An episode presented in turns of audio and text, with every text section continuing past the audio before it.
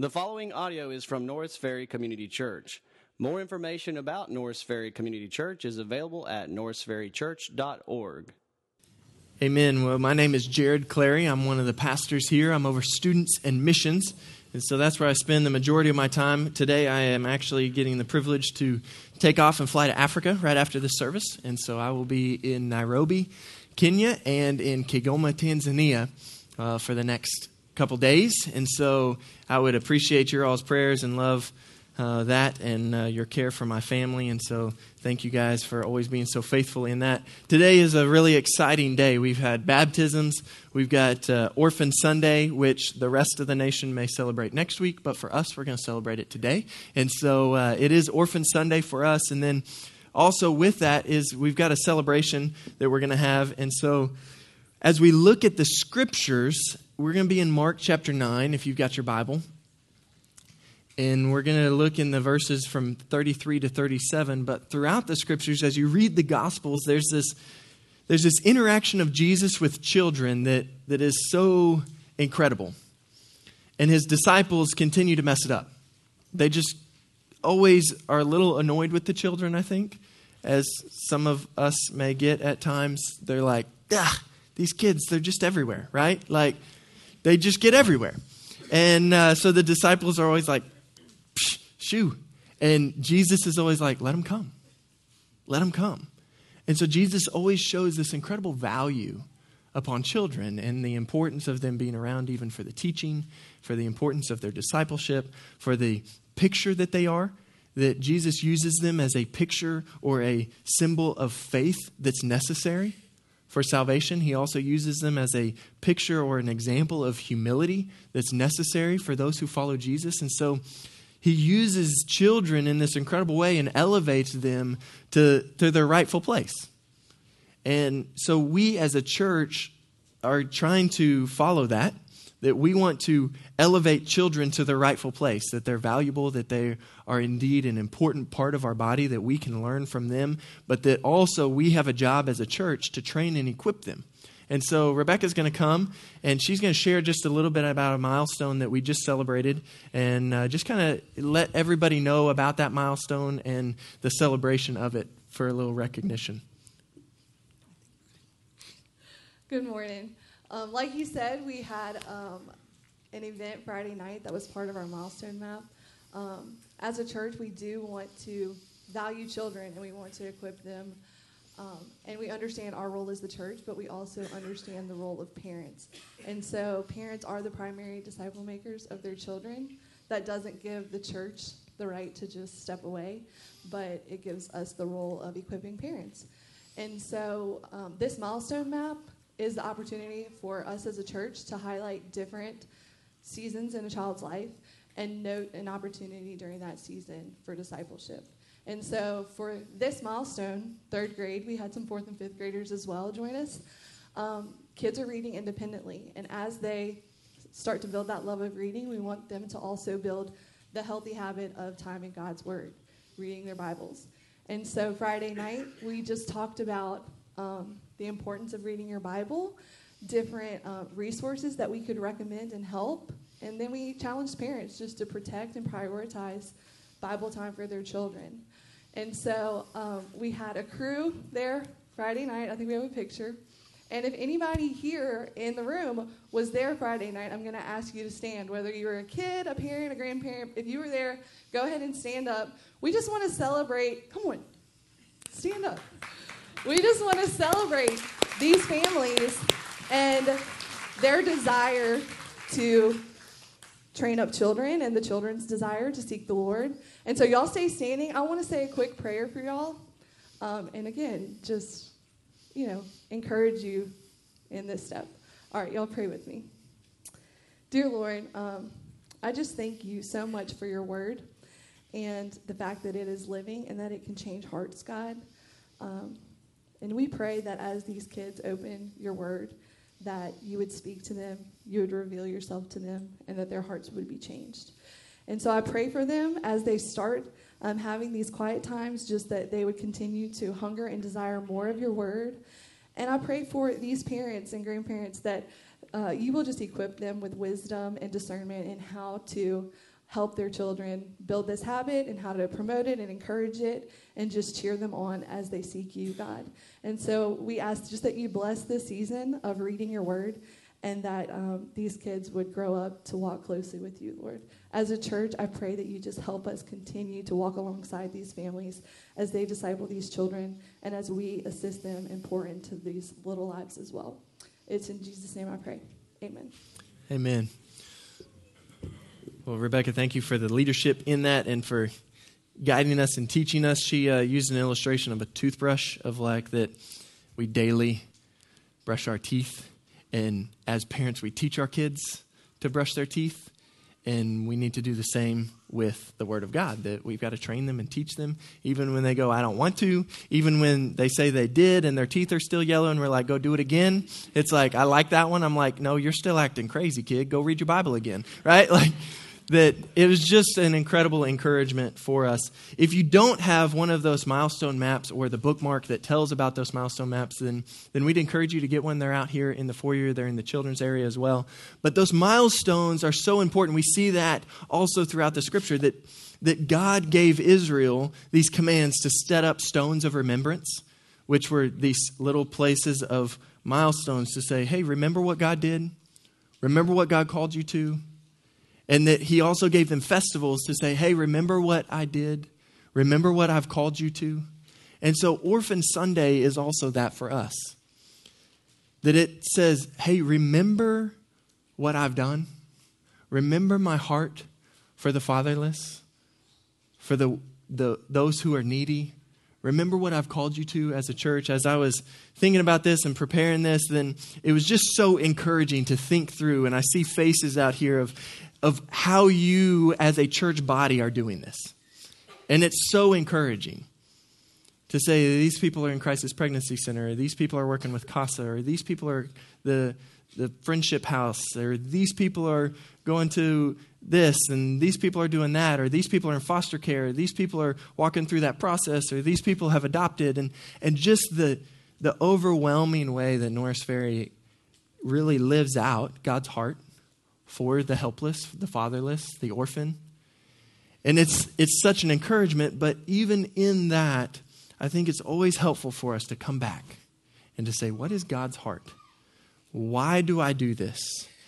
God, kindle my heart again, that this would never become just bland, it would never become just routine, but that as we live out our Christian faith, that we would reflect God's heart in all areas of life. So let's pray and we'll jump into this.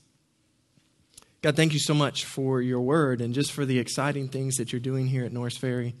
Lord, through baptisms, through um, what you're doing in, in the equipping of parents, Lord, through what you're doing in and through our members in the community. Lord, you are so faithful to use broken vessels to shine the glory of who you are. God, and we're thankful for that. Lord, we pray that as we dive into your word, Lord, you might stir our hearts once again, that you might kindle a new fire in our heart. Lord, that we might live in such a way that the world sees who you are. Lord, would you do it in us and through us for your glory and for our good? We ask it in Jesus' name. Amen. So, our text this morning what I want us to do is I want us to see two perspectives of how we can relate to children. Orphan Sunday, adoption, orphan care is something that's very near and dear to my heart. The Lord kindled my heart for this as I saw faithful members of the church I grew up in live it out. And God began to kindle my heart. And as I heard God's word preached about his heart for the, the fatherless, then I began to to see and to hear, and God stirred up a passion in me that, that for my wife and I has just become a lifelong thing. That, that we love this, and, and God continues to break my heart. You're probably going to see some emotion today because it's something that's very near and dear to my heart. But, but what I want us to see is that there's a perspective shift that has to happen in us. And so the book of Mark is laid out. It's one of my favorites. And, and the first eight chapters of Mark show that they're asking this question who is the Messiah? Who is this one who was promised? Who is this Jesus who was promised? Who is it? And Mark chapter 8 happens, and Peter declares that you are the Christ. So Peter gives us the answer in Mark 8 that Jesus is the promised one, that, that Jesus is the Messiah who we've been waiting for, that you are the Christ. And so the shift happens in Mark 8 of then we get the question of like, so what kind of Messiah is he? And Jesus very quickly says, and yes, I'm the Messiah who's going to suffer and die. And on the third day, I'm going to rise again. That he's going to be a suffering Messiah. He's going to be a suffering servant. And Peter's like, whoa, time out. No, no, no. No, you're going to come and rule and reign. Like, this is the Messiah we've been waiting for, is going to usher in this kingdom. And Jesus very quickly says, No, my kingdom is different. My kingdom doesn't function like the kingdom of this world. My kingdom has a different perspective. And he flips it on his head. And he's like, I'm going to come and I'm going to suffer and be beaten and be crucified for your sake and for the sins of the world.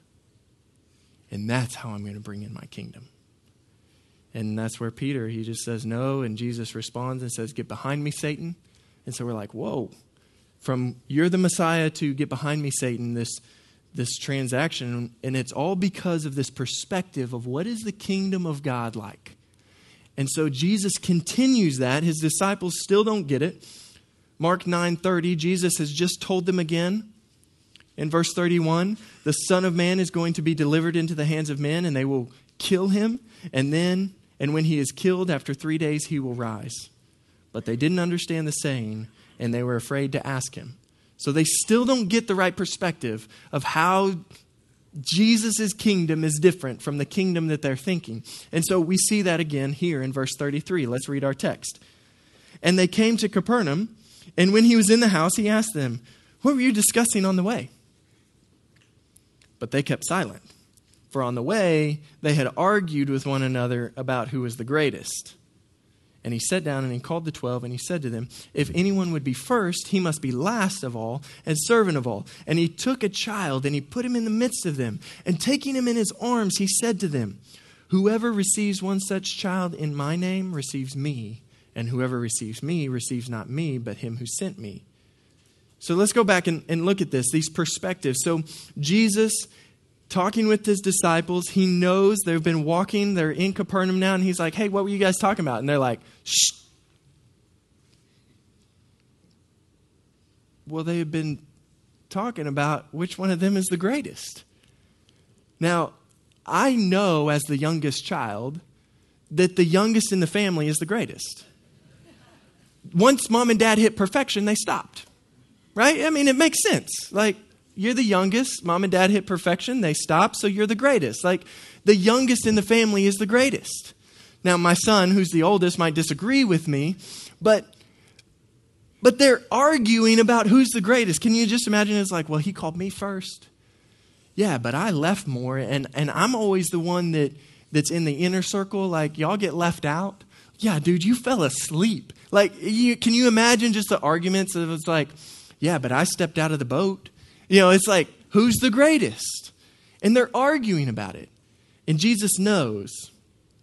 But what's really interesting about this text is that as we look at it, Jesus sits down and he calls the 12 to him and he doesn't rebuke them for wanting to be great. There's no rebuke for wanting to be great. But there's a perspective shift that has to happen. Their desire for greatness is great. But Jesus instructs them, He says, if anyone would be first, hey, if you want to be great in the kingdom of God, it's different. You got to be last of all and servant of all. Hey, if you want to be great in the kingdom of God, you don't get there by stepping on other people. You get there by serving other people. You get there through serving, by being last and servant of all. So, the perspective that, that we have to shift to is that true greatness is putting yourself in a position to serve, not in a position of praise. True greatness is putting yourself in a position to serve, not in a position of praise. Now, that's totally different than the mindset of this world, right? It's so different. It's, it flips everything that this world says on its head. Hey, if you want to be great in this world, then go be better than everybody else. Use other people to make yourself look good. Go out and, and achieve more, do more, be more than everyone around you, and you will excel. Be faster, stronger, smarter, prettier, more elegant, whatever it is. Be more than those around you, and you'll be great. But the kingdom of God, he says, serve all those around you.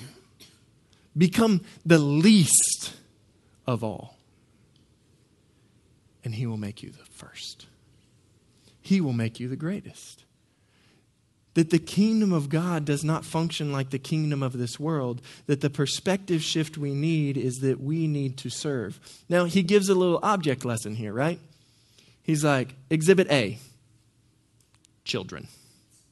Right? Like, you want to talk about service? Just hang around children a little bit. And you're going to know what service looks like. Like, they're always asking for something, right? It's like the moment they get out of bed, I'm hungry. I'm thirsty. Come wipe my bobo, right? Like, there's always service. Children take time. Have you ever gone anywhere with a child and done it real quick? Never happens. Hey, we're going to run to the store real quick. Like 75 minutes later, right? Like you're like, nothing happens real quick. Hey, put your shoes on real quick. Like, which foot? Right? Like, nothing happens quick. There's time that's involved, there's energy that's involved. I still sometimes have these high ambitions. I'm like, I'm going to read this book when I get home or work on this when I get home.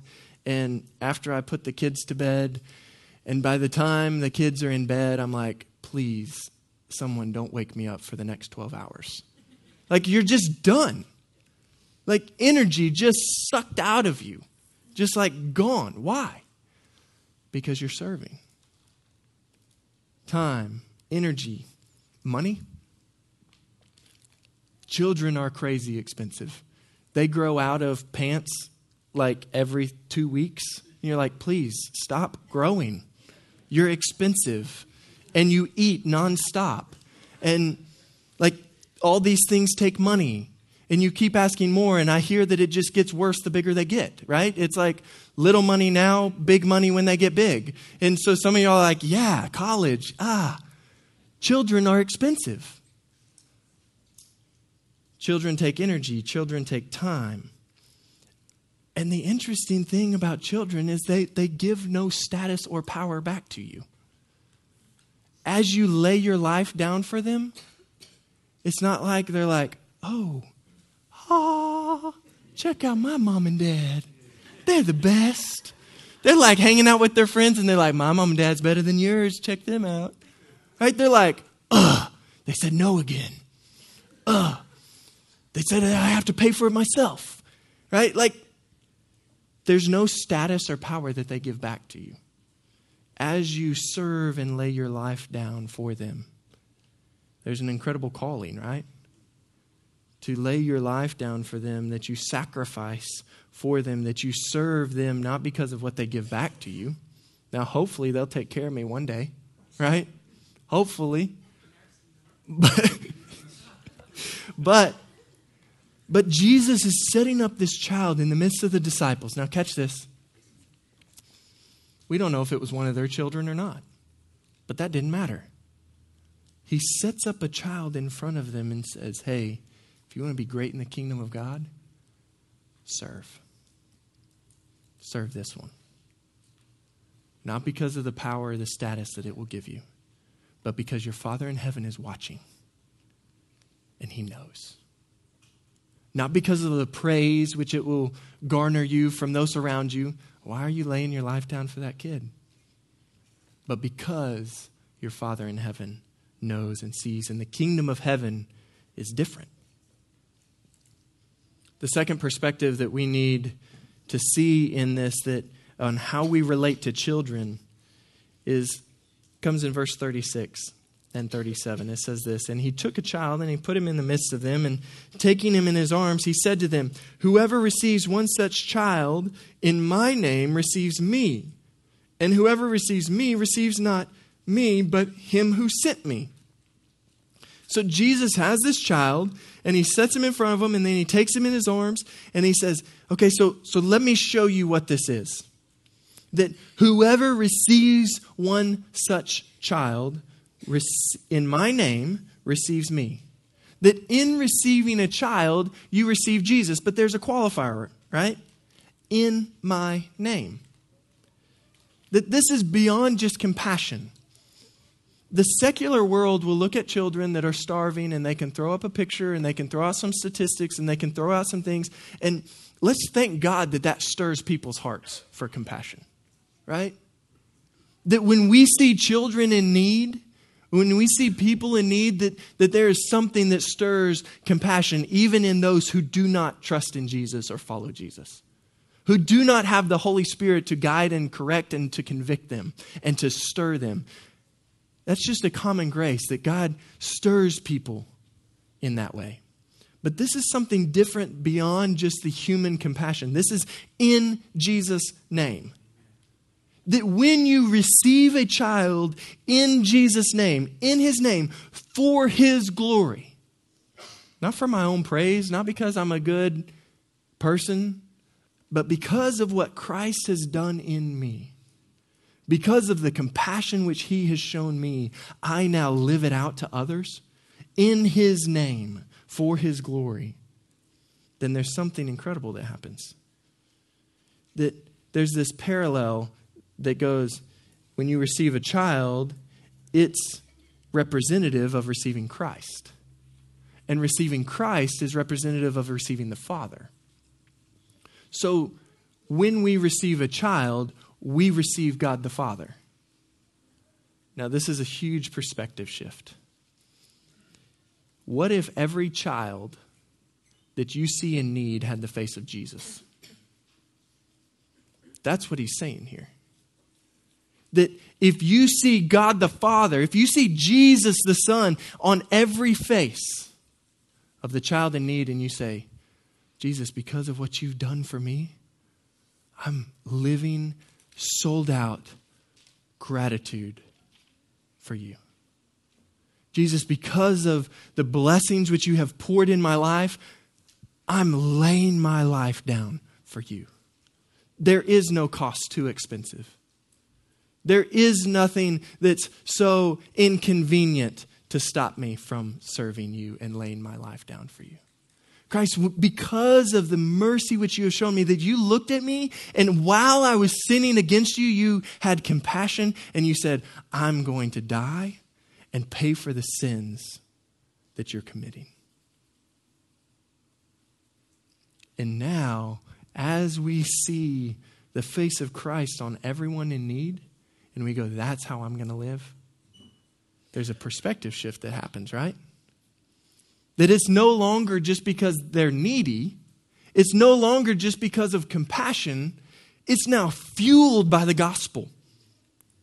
That our love and service to others is fueled because of what Christ has done in us, and we're living it out back for Him that there's a perspective shift that happens. And so here's the perspective that in receiving children in Jesus' name, it is receiving God.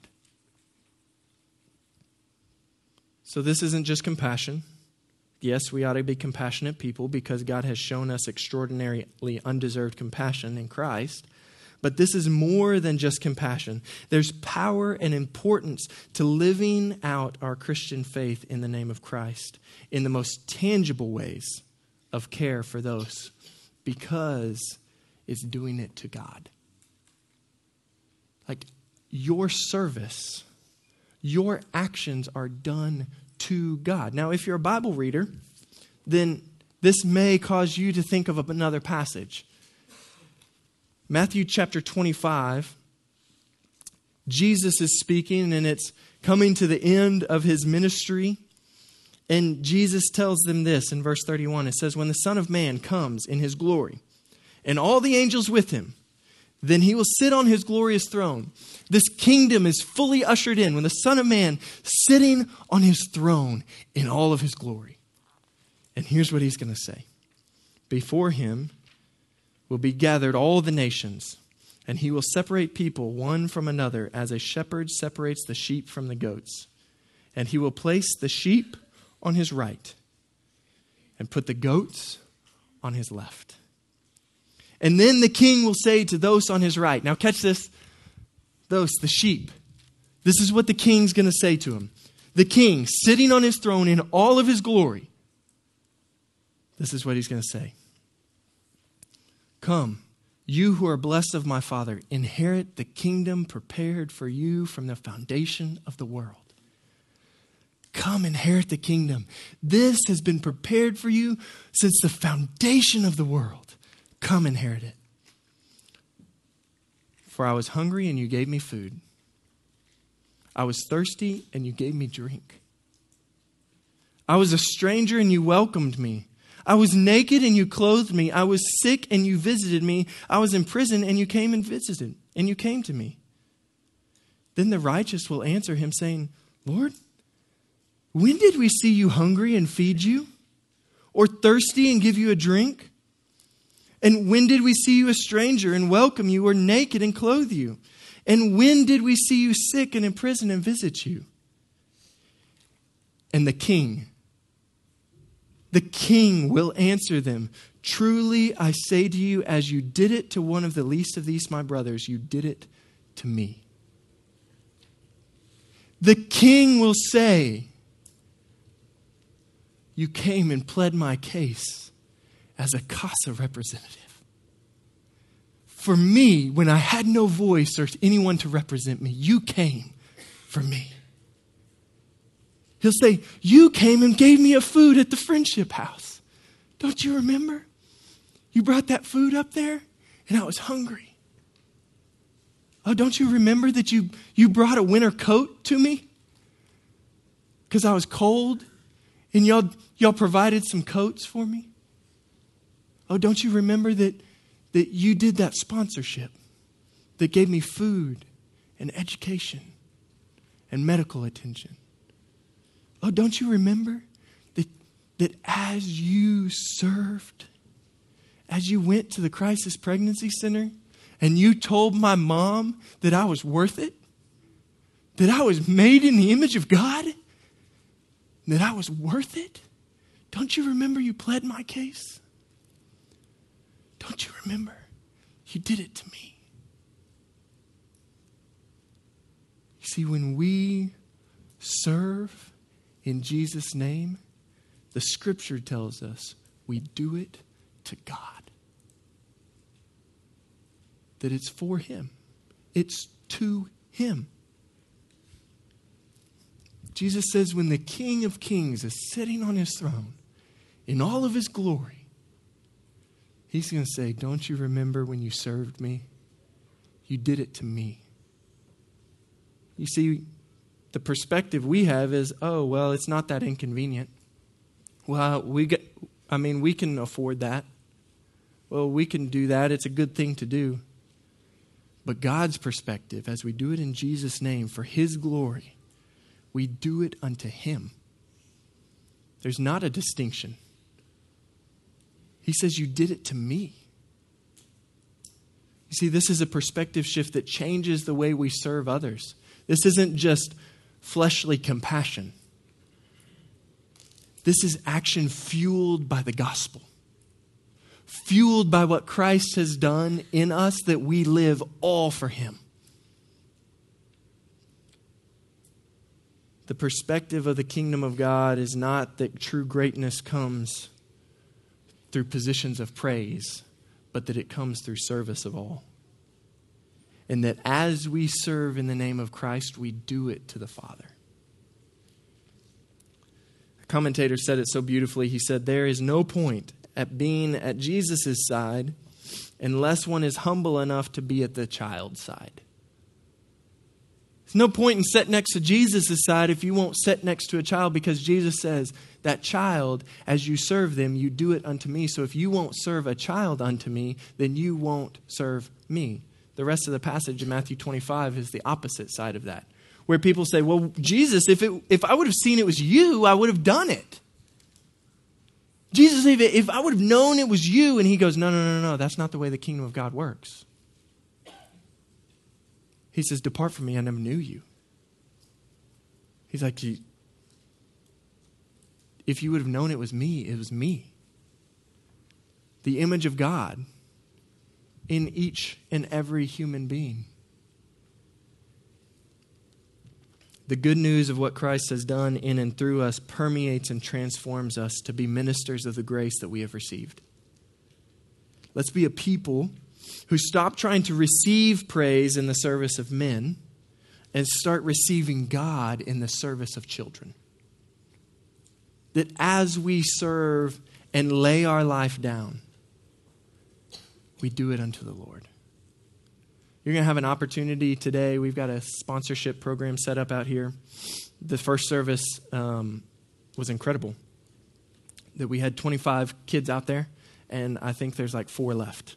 So, um, what we would love is if God stirs your heart to be a part of that sponsorship program through Global Fingerprints. It's a partnership. We've got some missionaries sent out from our church, Matt and Angie Johnson, who are living in Panama and serving through this program, empowering the local church to minister in their community, to love children, and to provide for children.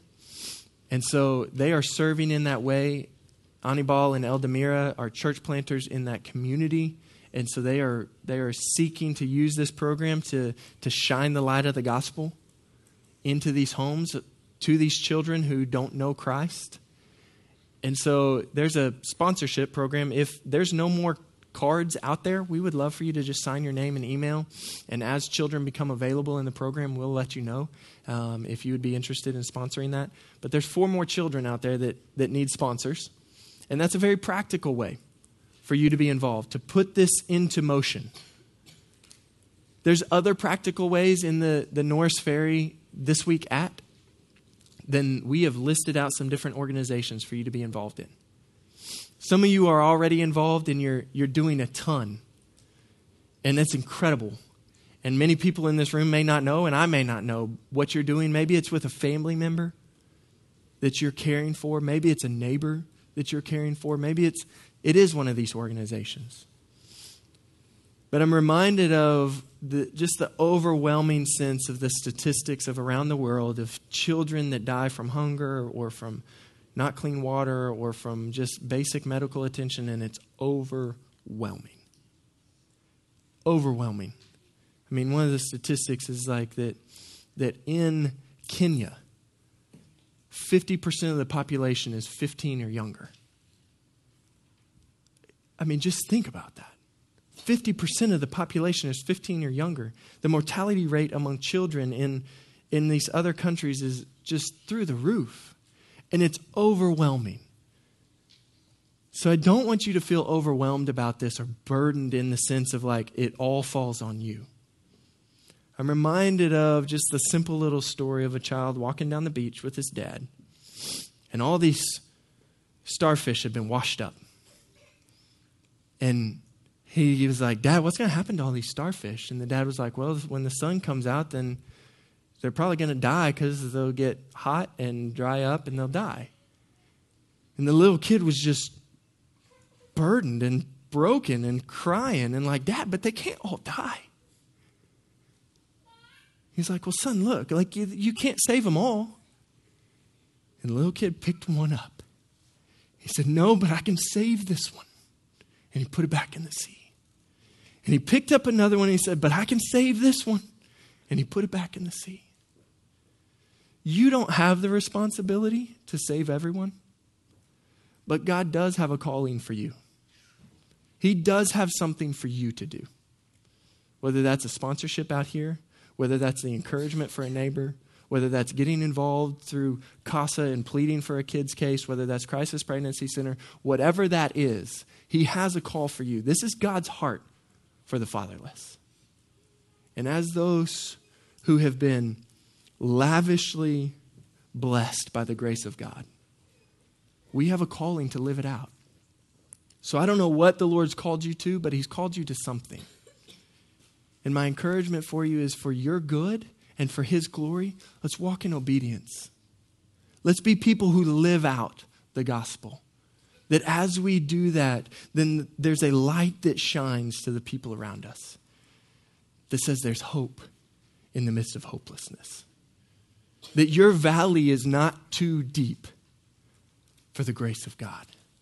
That your situation is not hopeless because we know one who can bring hope to the hopeless. So let's live out our calling. Whatever it is, I'm going to pray and ask the Lord to, to work.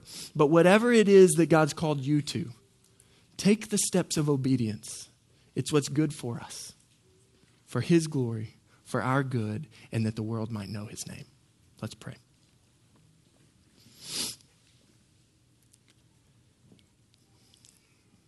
God, we thank you for your word that shows us your heart. Lord, we thank you for your spirit that convicts us. Lord, that wakes us up out of our sleep and stupor that we so quickly fall into. Lord, that stirs afresh the flame of passion that reminds us of what Jesus Christ did for us on the cross. That he canceled our certificate of debt. He said it's paid, paid in full. Now go and live as a child of the King. Lord, I pray that you would just move in a powerful way. Lord, that we would know clearly the path which you have for us. Lord, we know that this is your heart. Lord, would you direct us and guide us that we would be put into service for you? That we would be those broken vessels that show such a valuable treasure of the hope of the gospel.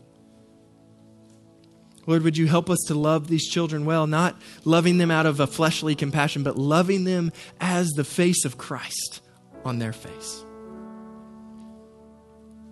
That as we receive them, we receive you.